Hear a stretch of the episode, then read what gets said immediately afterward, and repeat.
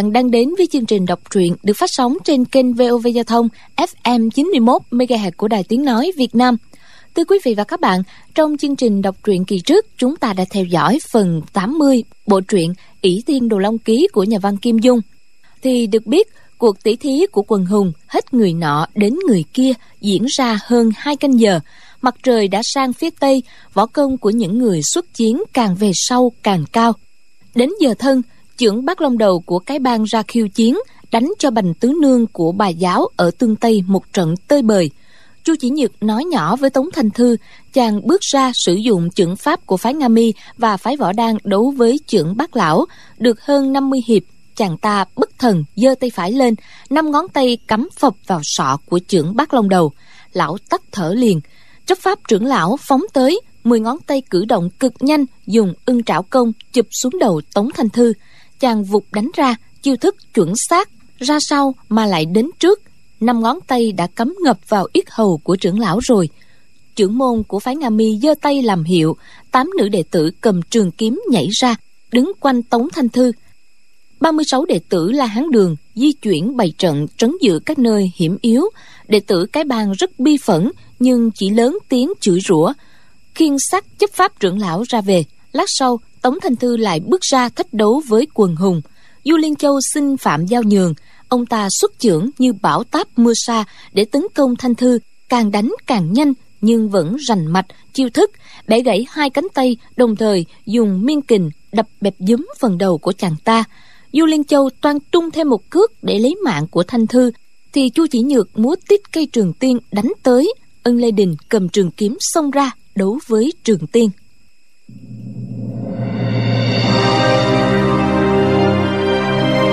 Ỷ thiên đồ long ký.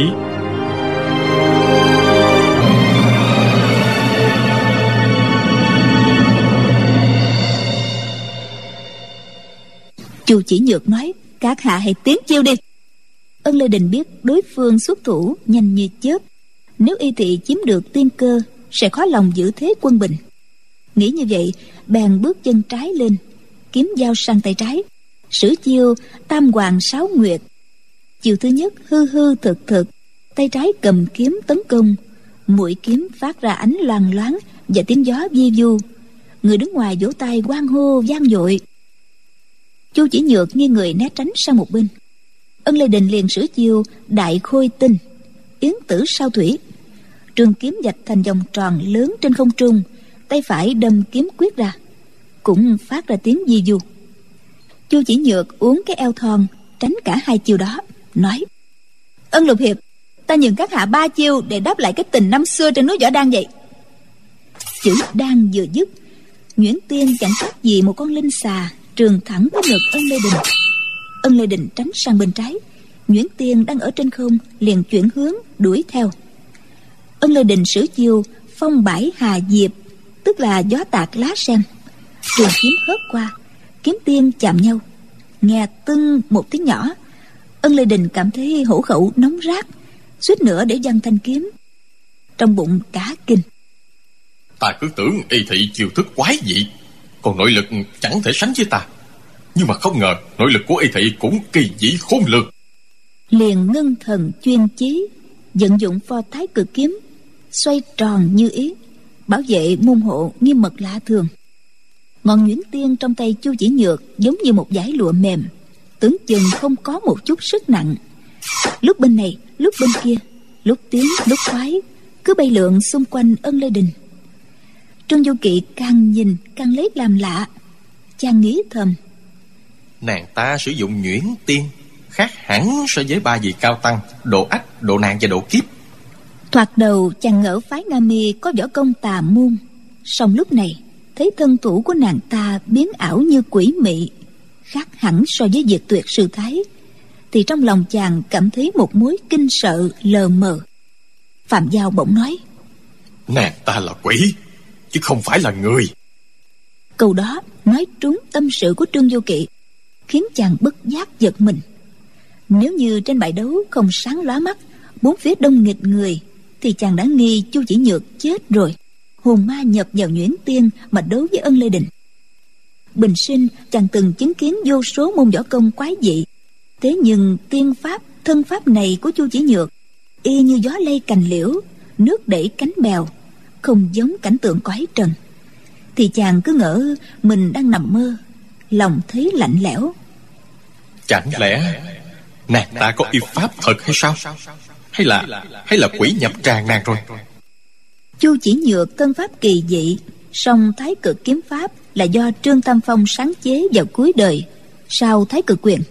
Quả là thứ kiếm thuật tuyệt đỉnh thời nay.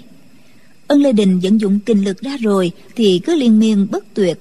Tuy không đã thương nổi đối thủ, song để bảo vệ lấy mạng mình thì không có chút sơ hở nào. Bỗng nghe có tiếng người lè nhà eo éo cất lên. Chào ơi, tống thanh thư sắp tắt thở rồi kìa. Chú đại trưởng môn ơi, sao chẳng lo tiễn chồng xuống suối vàng? Làm quả phụ thì khổ lắm đó. Mọi người nhìn về phía đó biết là chu điên. Chu điên biết đệ tử phái võ đan bình sinh hết sức chú trọng việc dưỡng khí điều tức.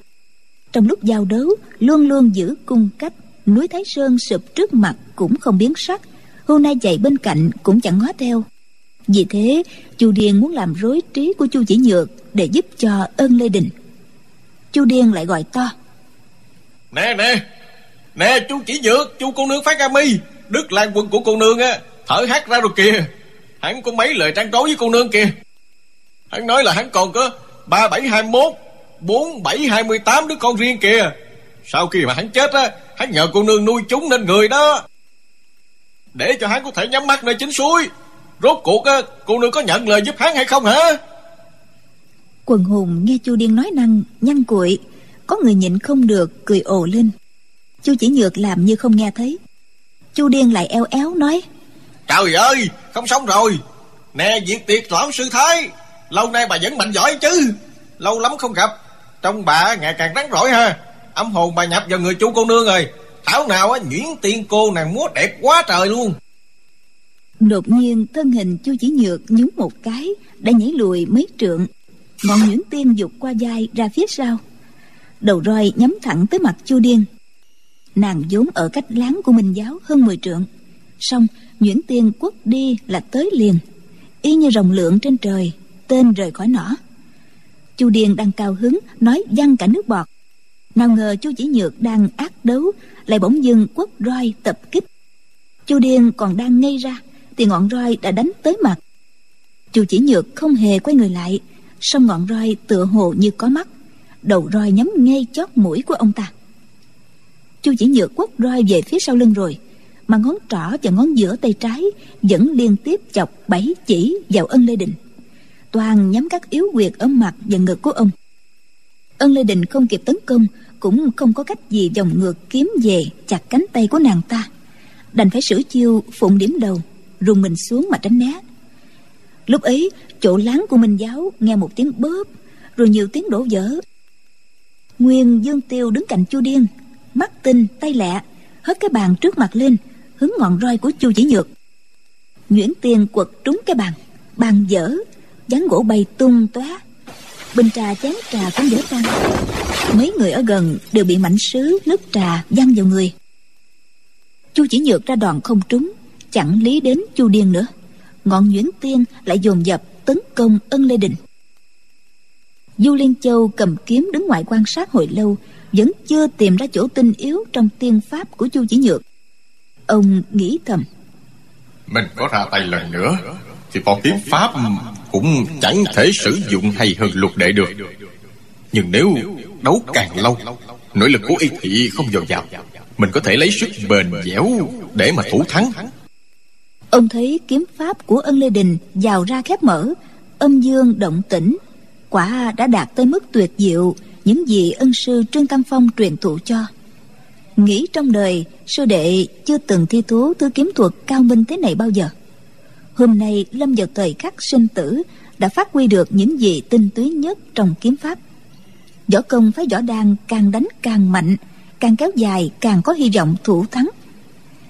Chu chỉ nhược đột nhiên rung nhuyễn tiên, xoay nó thành các vòng tròn lớn nhỏ, bao vây ân lê đình thái cực quyền và thái cực kiếm đều sử dụng cách dẫn kình thành vòng tròn. Nhuyễn tiên của chu chỉ nhược cũng cuộn thành vòng tròn. Vòng tròn của roi và vòng tròn của kiếm có cùng phương hướng, song nó nhanh gấp mấy lần. Kình lực trên kiếm của ân lê đình bị nàng ta kéo đi.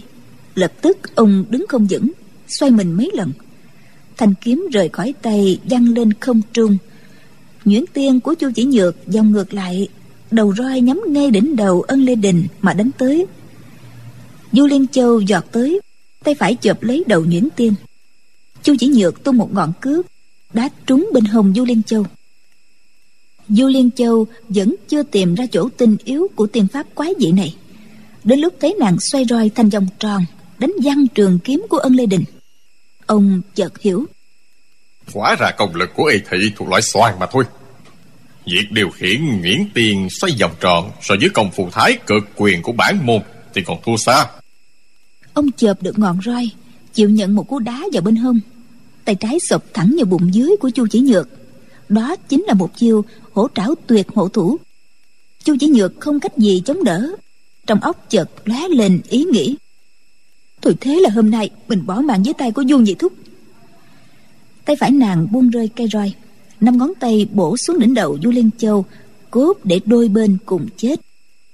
Du liên châu toan nghiêng đầu né tránh, ngờ đâu bên hông thì trúng cước quyệt đạo bị phong bế, cổ và gáy cứng đơ không chuyển động được, nhưng tay trái vẫn giận kình đâm tới. Đúng vào thời khắc ngàn cân treo sợi tóc, từ bên ngoài một bóng người bay dục tới, tay phải gạt hổ trảo tuyệt hộ thủ của du liên châu tay trái hất năm ngón tay của chu chỉ nhược đang dồn xuống đầu du liên châu. Chính là trương vô kỵ đang lao ra cứu cả hai người. Song chưởng của chu chỉ nhược liền đánh nhanh tới ngực trương vô kỵ. Trương vô kỵ nếu tránh thì lực của song chưởng sẽ trúng mặt du liên châu, nên chàng đành giơ tay trái chống đỡ. Ba bàn tay của hai người đập vào nhau. Trương du kỵ cảm thấy song chưởng của chu chỉ nhược không có chút kinh lực nào lòng chàng thầm kinh hãi. Trời ơi không hay rồi.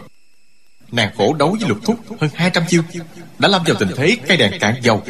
Luồng kình lực của ta mà tống ra ác nàng sẽ chết liền tại chỗ mất. Vậy là chàng vội thu ngay kình lại.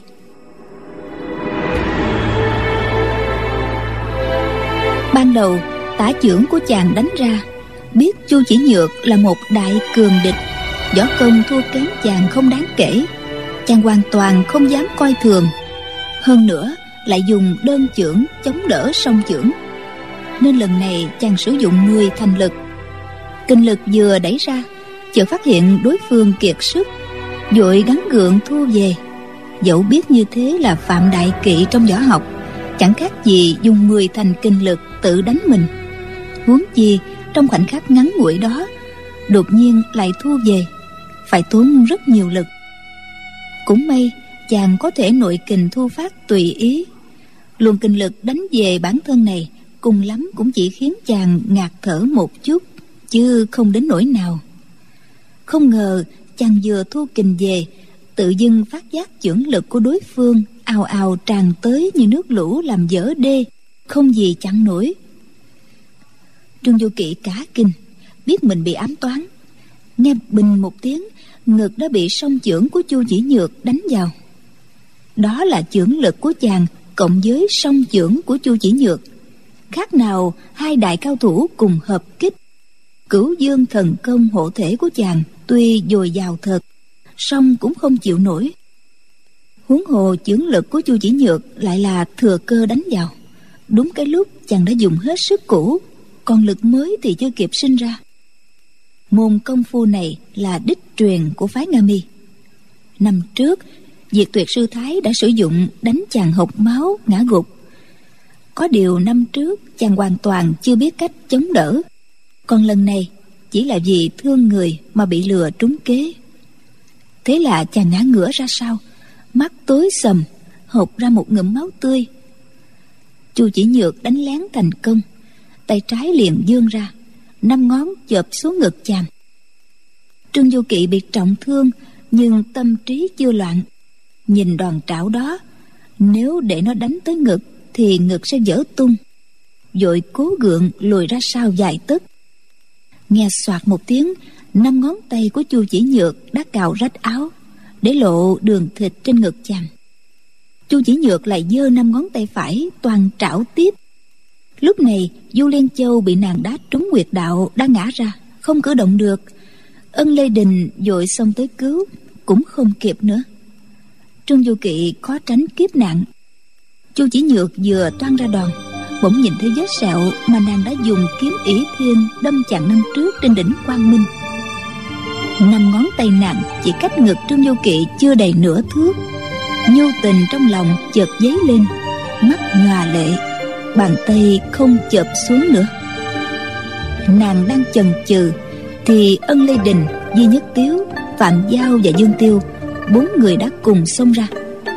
Di nhất tiếu phi thân che chắn cho giáo chủ, phạm giao và dương tiêu thì chia ra đánh vào hai bên tả hữu của chu chỉ nhược. Ân lê đình thì ôm trương du kỵ chạy về. Biến cố đó khiến sân bãi náo loạn. Các đệ tử phái nga mi và tăng chúng thiếu lâm quát tháo âm ỉ, cầm binh khí xông ra đấu trường. Phạm giao và dương tiêu trao đổi dạy chiêu với chu chỉ nhược thì ngừng tay. Di Nhất Tiếu đã sốc Du Liên Châu cùng quay về láng. Người của phái Nga Mi và Thiếu Lâm thấy đám kia không đánh nhau nữa, Cũng tản đi. Triệu Mẫn cũng chạy ra cứu, Nhưng thân pháp không nhanh bằng đám Di Nhất Tiếu. Giữa chừng thấy Trương Du Kỵ miệng đầy máu Nàng sợ đến nỗi mặt trắng nhợt như tờ giấy. Trương Du Kỵ gượng cười nói Không sao đâu Giận khí một lát sẽ khỏe lại liền. Mọi người đỡ chàng ngồi xuống đất giữa láng. Trương Du Kỵ từ từ điều dẫn cửu dương thần công để chữa nội thương. Chu chỉ nhược nói Có còn vị anh hùng nào lên chỉ giáo nữa không vậy? Phạm Giao xốc lại dây lưng Hùng Dũng bước ra. Trương Du Kỵ gọi Phạm hữu sứ Ta lệnh không được xuất chiến nữa. Chúng ta Chúng ta chịu thua. Nói chưa dứt câu, Lại hộc ra hai ngụm máu tươi nữa. Lệnh của giáo chủ, Phạm Giao không thể không tuân theo. Nếu cứ ra đấu, ắt sẽ làm cho thương thế của Trương Du Kỵ nặng thêm. Huống hồ xuất chiến, Chắc chỉ kiệt sức, Chết uổng mạng, Chẳng ích gì cho bản giáo. Chu chỉ nhược đứng giữa sân bãi, Lại gọi hai lần nữa. Vừa rồi Trương Du Kỵ thu lực về, Tự mình đánh vào mình. Chỉ có chàng và Chu chỉ nhược, Hai người hiểu chuyện đó mà thôi. Người ngoài cứ tưởng chưởng lực của nàng quái dị, nên trương du kỵ không địch nổi. Còn việc chu chỉ nhược ngừng tay tha mạng cho chàng, thì ai ai cũng thấy rõ cả. Nàng chỉ là một thiếu nữ trẻ tuổi, mà liên tiếp đánh bại du liên châu, ân lê đình và cả trương du kỵ là ba cao thủ hạng nhất thời nay. Gió công kỳ lạ, quả thực ngoài sức tưởng tượng. Trong số quần hùng tuy không ít người thân mang tuyệt kỹ, tự biết tài mình không bằng được ân du trương ba người, nên chẳng dại gì bước ra nộp mạng. Chu chỉ nhược đứng giữa bãi, gió núi thổi lay động quần áo tự hồ, sắp thổi bay cả thân hình mảnh khảnh, mềm yếu của nàng. Vậy mà mấy ngàn anh hùng hảo hán từ tam sơn ngũ nhạc, bốn phương tám hướng kéo đến đây. Chẳng một ai dám bước ra nghênh chiến. Chu chỉ nhược đợi thêm một lát, vẫn không có ai tiến ra. Vị lão tăng của đảng ma đường bèn bước ra, chắp tay nói, trưởng môn phái nga mi, tổng phu nhân võ nghệ đứng đầu quần hùng thiên hạ có vị anh hùng nào không phục chăng? Chu điên nói. Chú điên ta không phục. Lão tăng lại nói. Nếu đã vậy xin mời chú anh hùng hạ trường so tài. Chu điên nói. Ta đánh không lại cô ta. Còn so tài cái gì nữa? Lão tăng nói. Nếu chu anh hùng đã tự biết mình không địch nổi thì tức là phục rồi còn gì nữa? Chu điên đáp. Ta tự biết mình không địch nổi xong vẫn không phục đâu thì đã sao? Lão tăng không muốn cứ dây dưa với chu điên. Bèn hỏi. Trừ vị chú anh hùng này ra còn ai không phục nữa không? Lão tăng hỏi ba lần. Chu điên hừ ba tiếng. Ngoài ra không một ai lên tiếng cả. Lão tăng lại nói. Nếu không còn ai hạ trường tỷ thí thì chúng ta hãy làm theo quy định từ đầu của đại hội anh hùng hôm nay. Kim mao sư dương tạ tốn giao cho tống phù nhân phái nga mì xử trí. Thành đao đồ long ở trong tay ai, thì người đó cũng phải trao cho tống phù nhân thu giữ. Đó là quyết định chung của quần hùng, Không ai được dị nghị. Trương Vô Kỵ đang điều quân nội tức Dẫn hành cửu dương chân khí, Trị liệu trọng thương, Đang dần dần đi vào cảnh giới phản hư không minh, Tức là trở về hư vô. Bỗng nghe lão Tăng nói câu Kim Mao Sư Dương tạ tốn Giao cho Tống Phu Nhân phái Nga Mi xử trí, Thì trong lòng chấn động, Lại hộc ra một ngụm máu tươi nữa. Triệu Mẫn ngồi bên cạnh, Chăm chú săn sóc, Thấy chàng đột nhiên run rẩy, Mặt mày biến sắc, Biết ngay tâm sự của chàng. Nàng dịu dàng nói, Vô kỵ ca ca, Nghĩa phụ chàng do chu tỷ tỷ xử trí Thì còn gì bằng? Lúc nãy chu tỷ tỷ không nỡ hạ sát chàng đó Đủ biết tình ý vẫn còn sâu đậm, Sẽ không sát hại nghĩa phụ đâu. Chàng cứ yên tâm mà trị thương. Trương Vô Kỵ nghĩ quả như vậy, Cảm thấy yên tâm hẳn. Lúc này mặt trời lặn xuống sau núi, Sân bãi tối dần. Lão Tăng kia nói Kim Mao Sư Dương đang bị nhốt ở một nơi sau núi. Bây giờ trời đã tối rồi, Các vị thì cũng đã đói bụng. Chiều mai chúng ta lại tề tự ở đây. Lão Tăng sẽ dẫn Tống Phu Nhân Đến chỗ mở cửa thả tù. Lúc đó Chúng ta sẽ lại được chiêm ngưỡng một lần nữa Võ công vô song của Tống Phu Nhân. Dương Tiêu Phạm Giao đưa mắt nhìn Triệu Mẫn Nghĩ thầm. Quả nhiên cô nương liệu sự chính xác thật. Phải thiếu lầm còn có âm mưu khác nữa.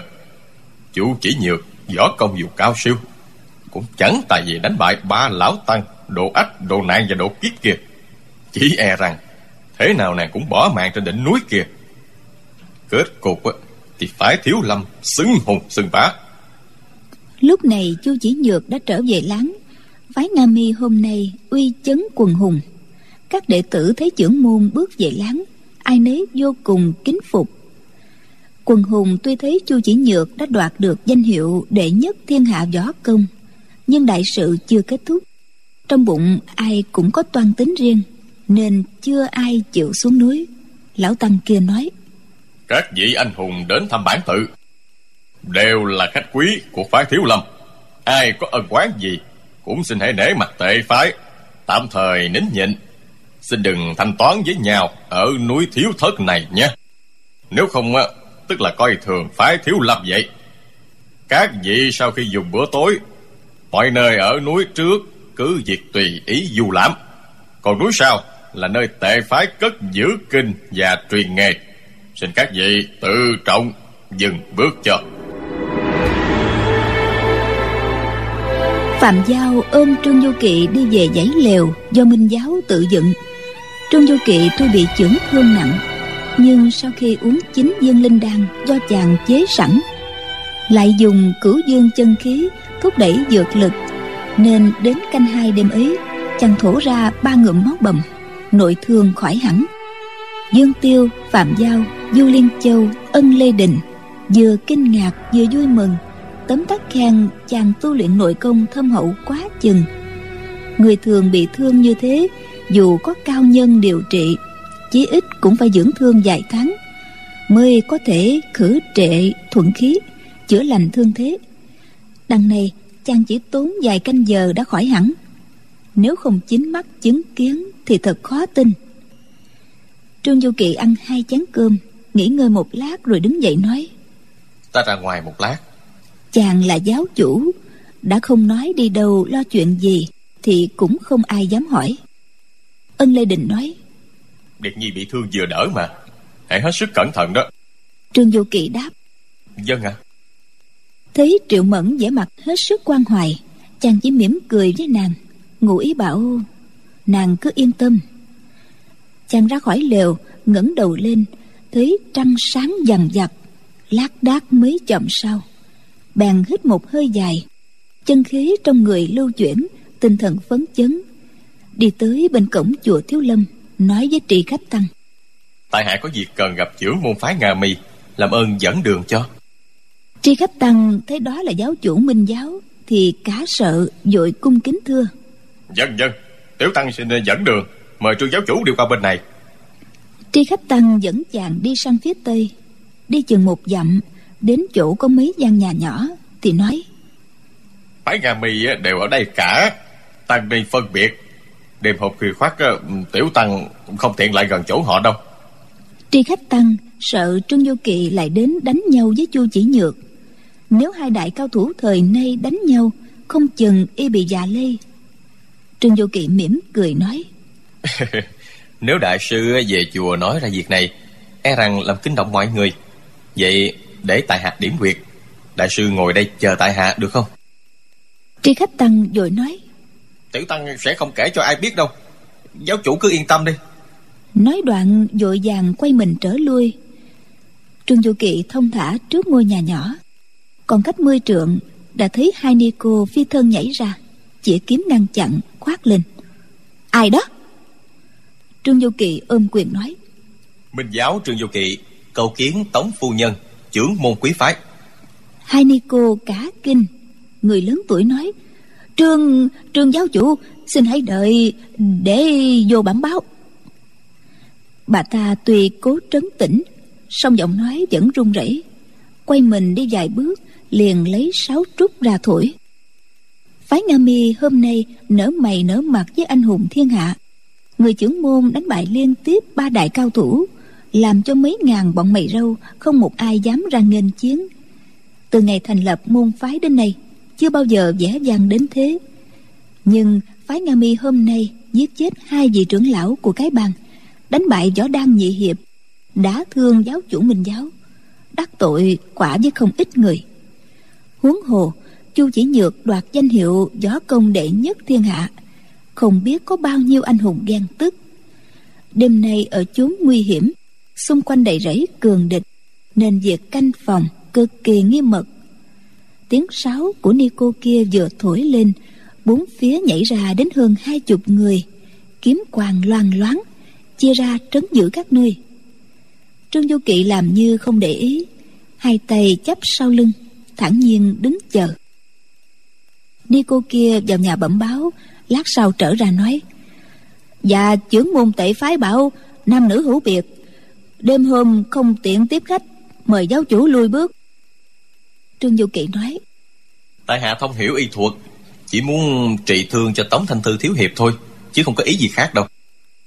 Ni cô kia ngẩn ra lại vào bẩm báo. Hồi lâu mới trở ra nói chướng môn mời vào.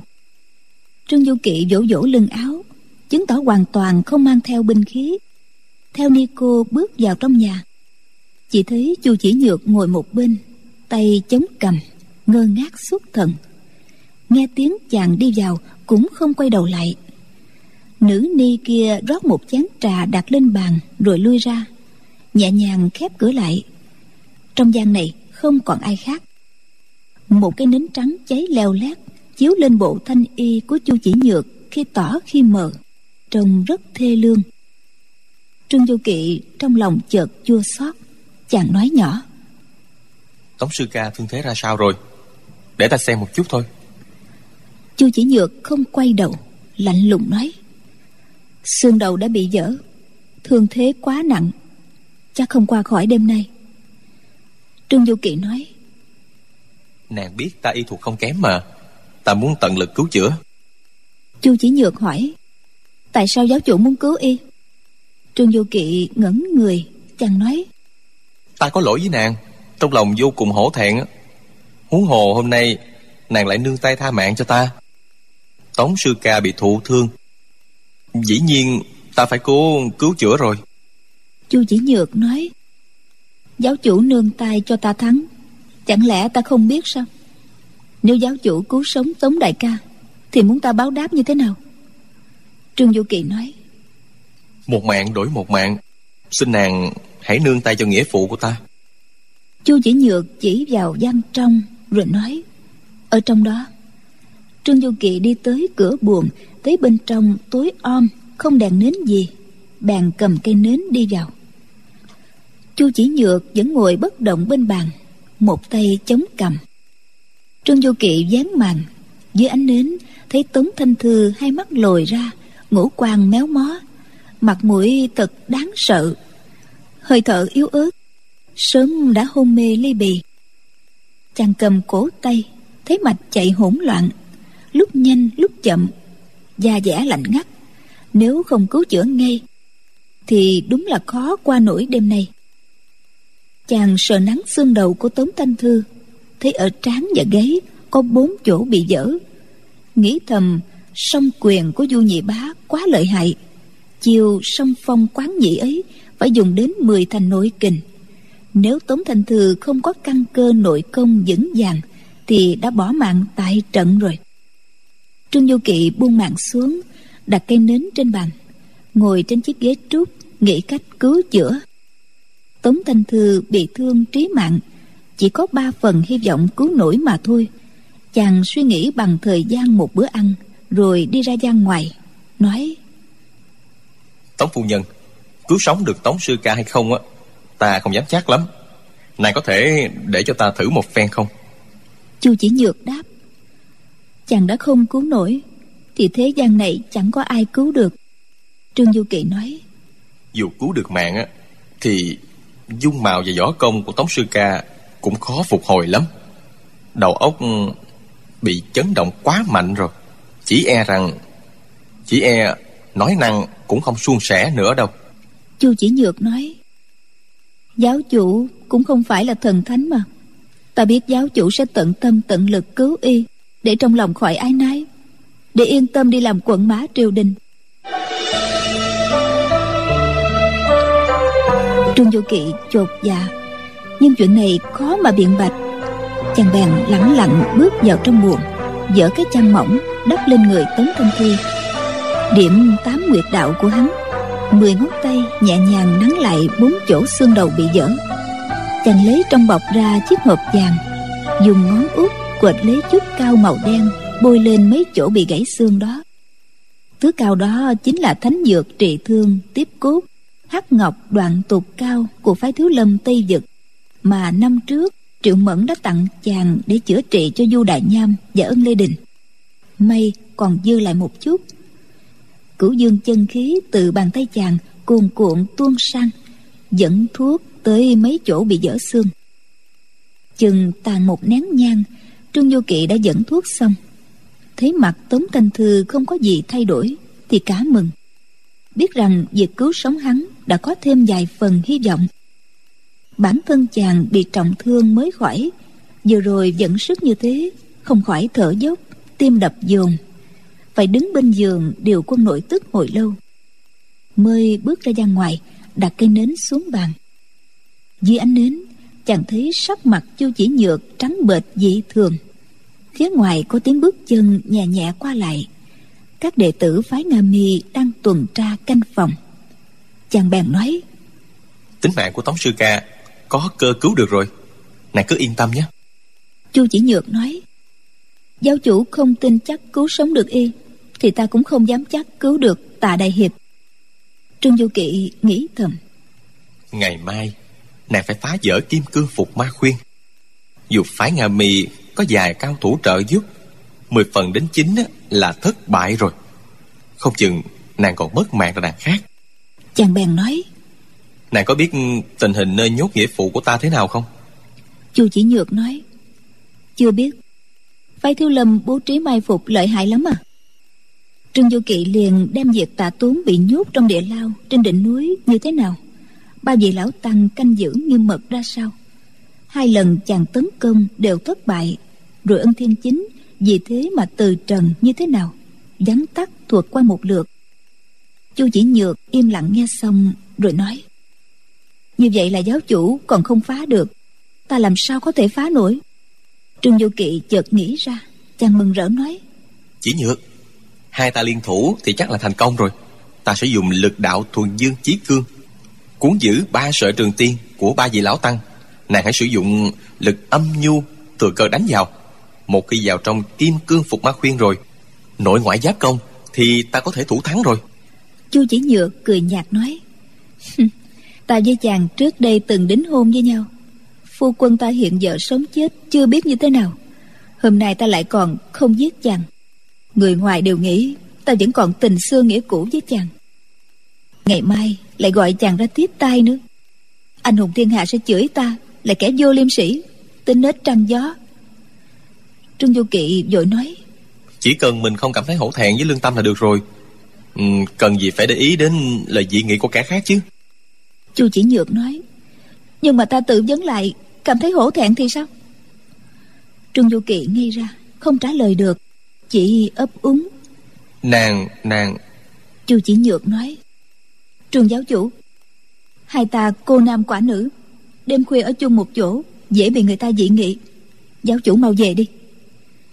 Trương Du Kỵ đứng lên Xá một cái thật dài Nói Tống phu nhân Nàng từ nhỏ đã đối xử tốt với ta rồi Mong nàng gia ơn một lần nữa đi. Trương Du Kỵ ta còn sống ngày nào, Không dám quên tình nghĩa cao cả của nàng đâu. Chu chỉ nhược lặng thinh, Không nhận lời, Cũng chẳng cự tuyệt. Nàng từ đầu chí cuối Không hề quay đầu lại. Trương Du Kỵ không nhìn rõ sắc mặt của nàng. Đang định thấp giọng khẩn cầu, Thì Chu chỉ nhược bỗng cao giọng nói, Tỉnh tuệ sư tỷ tiện khách. Kẹt một tiếng, Cửa mở ra. Tỉnh tuệ đã đứng chực sẵn ở ngoài hiên. Tay cầm trường kiếm Mặt hâm hâm nhìn chàng. Trương Du Kỵ nghĩ Việc sống chết của nghĩa phụ là ở lúc này. Mình có muối mặt chịu nhục Cũng không đáng gì. Liền quỳ ngay xuống Rập đầu lạy chu chỉ nhược bốn cái Chàng nói Tống phu nhân Mong nàng thương tình. Chu chỉ nhược vẫn cứ trơ trơ như tượng đá. Tỉnh tuệ quát lên trương vô kỵ trưởng môn đã bảo người đi ra rồi. Sao còn cứ lải nhải gì ở đó vậy đúng là hạng người vô liêm sĩ quân bại hoại trong gió lâm mà. Tỉnh tuệ lại tưởng trương du kỵ thừa dịp tống thanh thư sắp chết, đến giang sinh nối lại tình cũ duyên xưa. Trương du kỵ thở dài, đứng dậy đi ra. Chàng về đến dãy lều của minh giáo. Triệu mẫn đứng đón, hỏi, vết thương của tống thanh thư có thể cứu được phải không? Chàng lại đem hắc ngọc đoạn tục cao của muội đi cứu người ta chứ gì? Trương du kỳ nói, trời nàng giữ đó như thần vậy á. Thương thế của hắn á, có thể cứu được hay không á. Lúc này cũng chưa dám chắc đâu. Triệu mẫn thở dài nói chàng tưởng cứu sống tống thanh thư thì đổi được tạ đại hiệp à? Du kỳ ca ca chàng chỉ làm hỏng chuyện thêm thôi. Chàng chả hiểu tâm sự gì của người ta cả. Trương du kỵ lấy làm lạ hỏi nhưng mà vì sao? Ta chưa hiểu tại sao hết á. Triệu mẫn nói chuyện chàng tận tâm cứu sống tống thanh thư có khác nào bảo với chu tỷ tỷ rằng chàng chẳng còn luyến tiếc chút gì với nàng ta nữa? Vậy thì nàng ta có buồn không chứ? Trương du kỵ ngẩn người ra, không biết nói sao. Không lẽ chu chỉ nhược lại không muốn chàng cứu chữa cho chồng nàng ta? Nhưng đúng là nàng có nói, ta biết giáo chủ sẽ tận tâm tận lực cứu y để trong lòng khỏi ấy nấy. Yên tâm đi làm quận mã triều đình. Câu nói ấy quả là có ý oán trách huống chi, nàng ta còn nói, nếu ta tự vấn lại, cảm thấy hổ thẹn thì sao? Triệu mẫn nói, chàng cố cứu mạng tống thanh thư, bây giờ hối hận rồi phải không? Không chờ trương du kỵ trả lời, nàng mỉm cười, thản nhiên đi vào lều. Trương du kỵ ngồi xuống một tảng đá, nhìn dần trăng lạnh, ngẩn ngơ suốt cần nhớ lại mọi chuyện từ ngày quen biết chu chỉ nhược tới nay, nhất là lời lẽ thần sắc của nàng tối nay càng hoang mang, khó hiểu. Sáng ngày mùng 6 tháng 5 chuông chùa thiếu lâm gióng lên gian động. Quân hùng lại tụ tập trên bãi rộng. Lão tăng nọ của đạt ma đường lần này không thỉnh thị, không trí nữa, tự đứng ra dõng dạc nói. Các vị anh hùng, hôm qua tỷ võ tranh tài trưởng môn phái nga mì tống phu nhân, nghệ quán quần hùng. Xin mời tống phu nhân ra sau núi, phá cửa địa lao. Nhận kim mao sư dương tạ tốn, lão tăng sẽ dẫn đường. Nói xong, ông ta đi trước. Tám ni cô đại đệ tử phái nga mi liền đi theo. Tiếp đến chu dĩ nhược và các đệ tử khác. Sau cùng là quần hùng kéo cả đoàn đi về phía núi sau trương du kỵ thấy chu chỉ nhược vẫn mặc trang phục giống hôm qua không mặc đồ tang biết là tống thanh thư chưa chết. Chàng nghĩ thầm hắn đã qua được một đêm thì chắc là sẽ sống thôi. Mọi người lên tới đỉnh núi thấy ba vị lão tăng ngồi xếp bằng dưới ba gốc cổ tùng. Vị lão tăng của đạt ma đường nói kim mao sư dương bị nhốt trong địa lao nằm dưới giữa ba gốc cây tùng kia Canh giữ địa lao là ba vị trưởng lão của tệ phái. Tống phù nhân gió công thiên hạ vô song. Chỉ cần thắng ba vị trưởng lão của tệ phái Là có thể phá lao mang tù đi. Mọi người chúng tôi lại được chiêm ngưỡng thần thủ của Tống phù nhân. Dương Tiêu nhìn sắc diện quan mang của Trương Vô Kỵ Bèn ghé tay nói nhỏ với chàng. Giáo chủ cứ yên tâm. Hai vị gì bất dương thiết bất đắc Đã chỉ quyền ngũ hành kỳ Mai phục với chừng núi rồi. Nếu phái Nga mì không chịu trao tạ sư dương Chúng ta đành sử dụng vũ lực thôi. Trương Vô Kỵ cau mày Chàng nói. Nhưng mà Như thế thì vi phạm quy củ của đại hội Mất cả tính nghĩa sao? Dương Tiêu nói. Thuộc hạ chỉ sợ tống phu nhân Cầm kiếm kề vào cổ tạ sư dương. Mình ném chuột Hả sợ dở đồ quý. Chứ tính chuyện tính nghĩa Không đáng ngại lắm đâu. Triệu Mẫn cũng nói nhỏ. Tạ Sư Dương có quá nhiều kẻ tù Mình phải đề phòng trong đám đông Có kẻ phóng ám khí đánh trộm đó. Dương Tiêu nói Phạm hữu sứ Thiết quan đạo trưởng Bành đại sư Chú huynh nữa Bốn người đã phân chia bốn góc Đề phòng chuyện đó rồi. Triệu Mẫn nói nhỏ Tốt nhất là khi có kẻ phóng ám khí đánh trộm Mình thừa cơ đoạt luôn tạ sư dương. Như vậy anh hùng thiên hạ cũng không thể trách ta mất tính nghĩa Nếu như sóng lặng gió êm Thì lại... À Dương tả sứ Có lẽ tả sứ hãy ngầm sai người giá bộ đánh lén tạ sư dương đi. Rồi nhân lúc hỗn loạn Xong ra cướp người. Dương Tiêu cười nói. Kế đó hay lắm đó. Liền sai người đi lo liệu. Trương Du Kỳ biết làm như thế Chẳng quang minh lỗi lạc chút nào. Nhưng vì muốn cứu nghĩa phụ Cũng không có cách nào khác.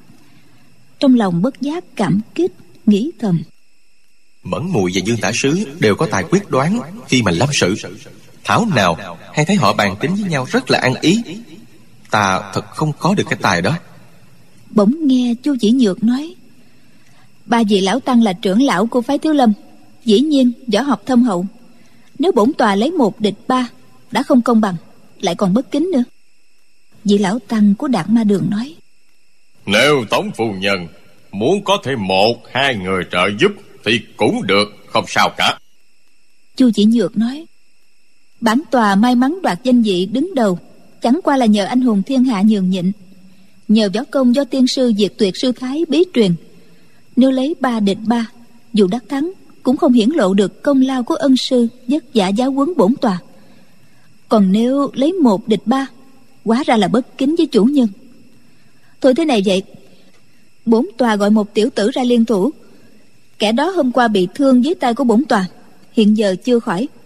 Tiểu tử đó ngày trước từng bị tiên sư đánh ba chưởng thổ quyết Thiên hạ đều biết. Như vậy sẽ khỏi tổn thương quy danh của tiên sư. Trương Du Kỵ nghe vậy thì cá mừng. Tạ ơn trời đất Nàng quả nhiên đã nhận lời ta rồi. Chỉ nghe Chu Chỉ Nhược gọi Trương Du Kỵ Người mau ra đây. Quần hào minh giáo Trừ bọn dân tiêu Không ai hiểu nguyên do. Thấy Chu Chỉ Nhược gọi giáo chủ của họ là tiểu tử này tiểu tử nọ thấy đều bất bình. Song họ lại thấy trương du kỵ có vẻ tươi tỉnh. Bước ra xá một cái thật dài chàng nói Đa tạ tống phu nhân hôm qua đã nương tay cho. Tha mạng cho tiểu tử này. Trong bụng chàng đã có chủ ý. Nàng nhục mạ ta trước đám đông Chẳng qua là để gỡ thể diện cho phái Nga mi mà thôi. Trả thù cái chuyện chú rể bỏ đi trong ngày cưới trưởng môn của họ mà thôi. Vì nghĩa phụ Ta phải nhịn nhục đến cùng cho xong việc mới được. Chu chỉ nhược lại nói ngươi hôm qua bị trọng thương hộc máu bây giờ ta cũng không cần ngươi giúp gì lắm. Chỉ ra cho có vậy thôi. Trương du kỵ đáp Dân Mọi việc xin tuân theo lệnh của Tống Phu Nhân Không dám làm trái đâu. Chu chỉ nhược rút nhuyễn tiên ra tay phải rung một cái.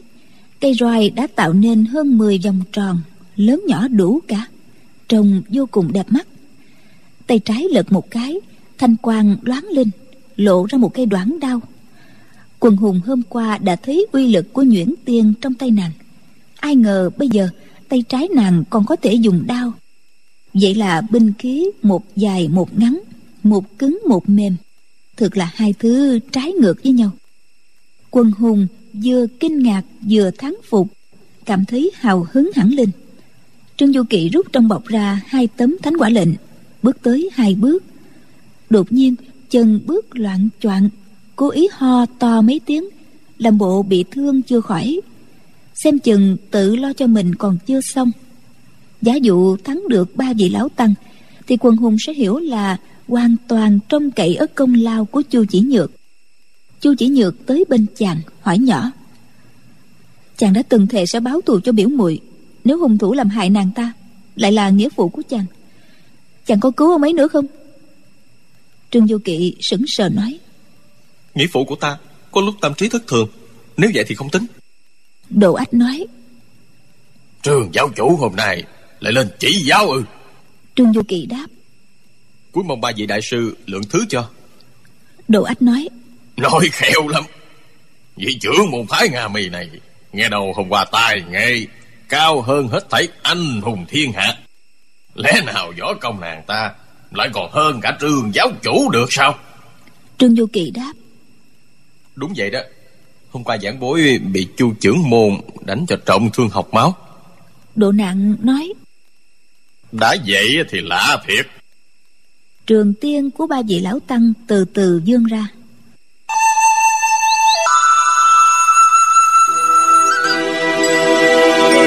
ngay lúc ấy, từ dưới lưng chừng núi, bỗng vọng lên tiếng hợp tấu đàn và sáo.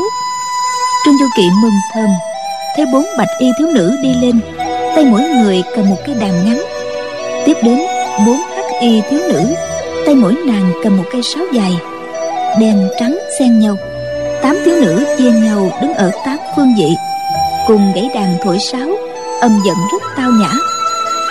Một mỹ nữ mặc áo lụa mỏng màu vàng khoan thai bước tới.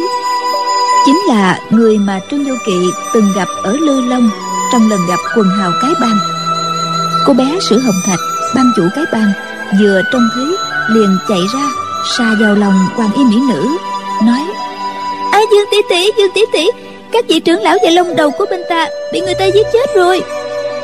Cô bé vừa nói, vừa chỉ chu chỉ nhược, nói, chính là phái nga mi và phái thiếu lâm hạ độc thủ đó hoàng y mỹ nữ gật đầu nói. Ta biết rồi. Hey, cửu âm bạch cốt trảo dĩ tất đã là môn võ công vô địch thiên hạ. Nàng lên núi với cung cách như thế dung nhan lại xinh đẹp cao sang khiến ai nấy đổ dồn nhìn nàng.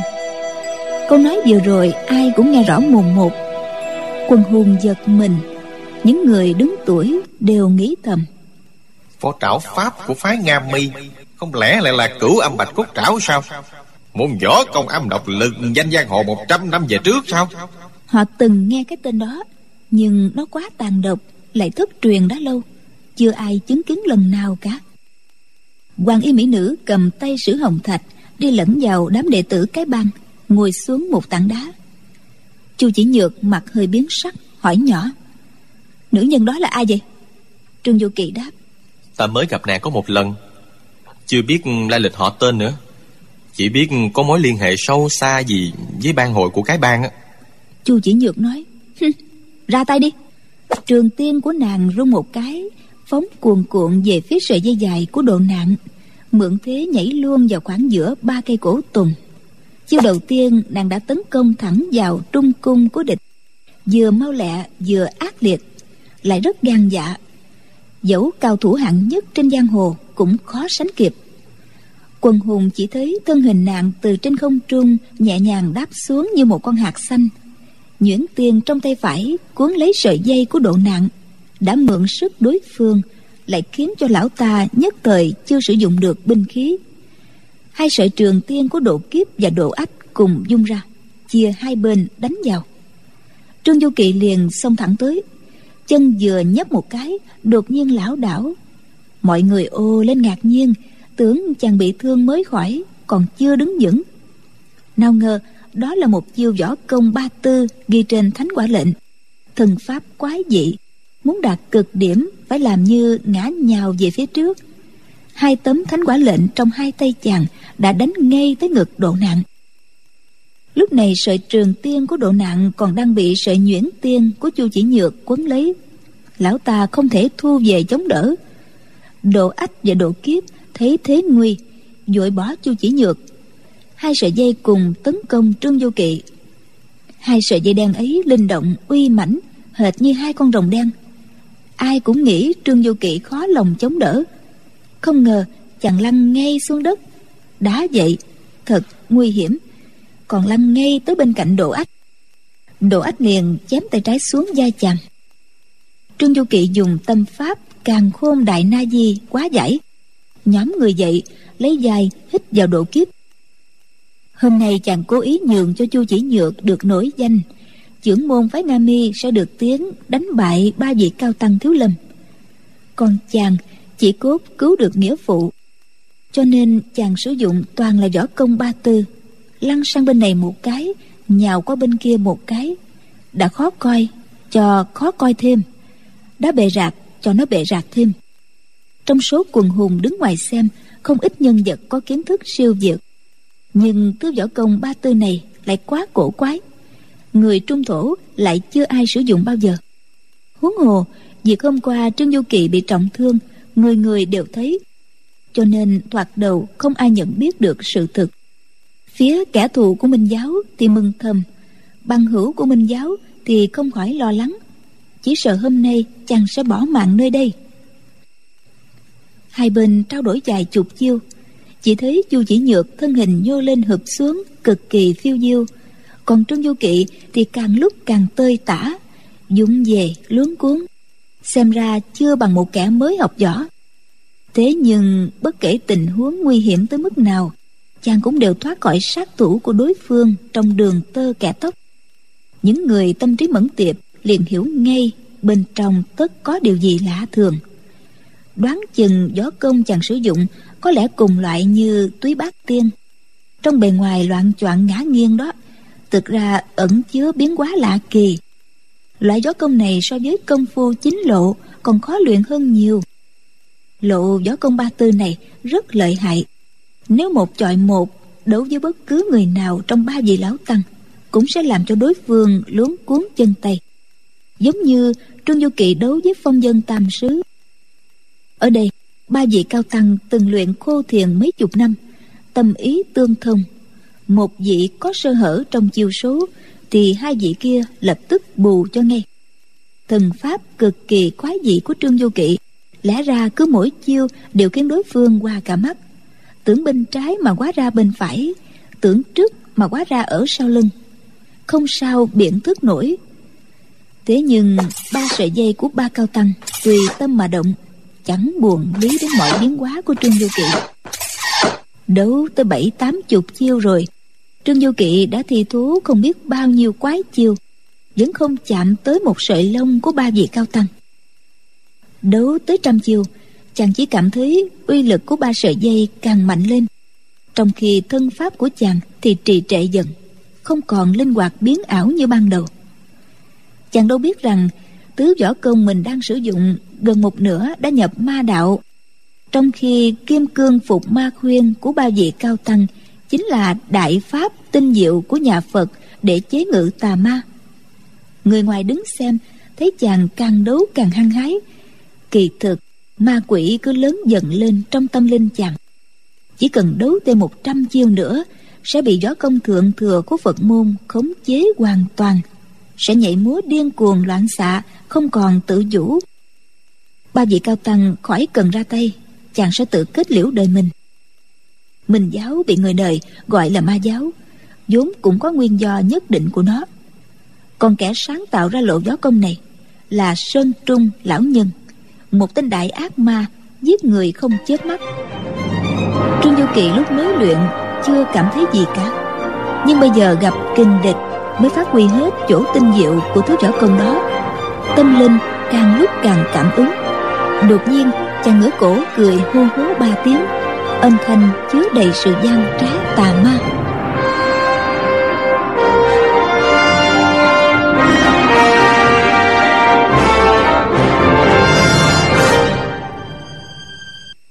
Các bạn thân mến, Trương Vô Kỵ cầm hai tấm thánh quả lệnh sử dụng loại võ công quái dị của Ba Tư đấu với Độ Ách và Độ Kiếp.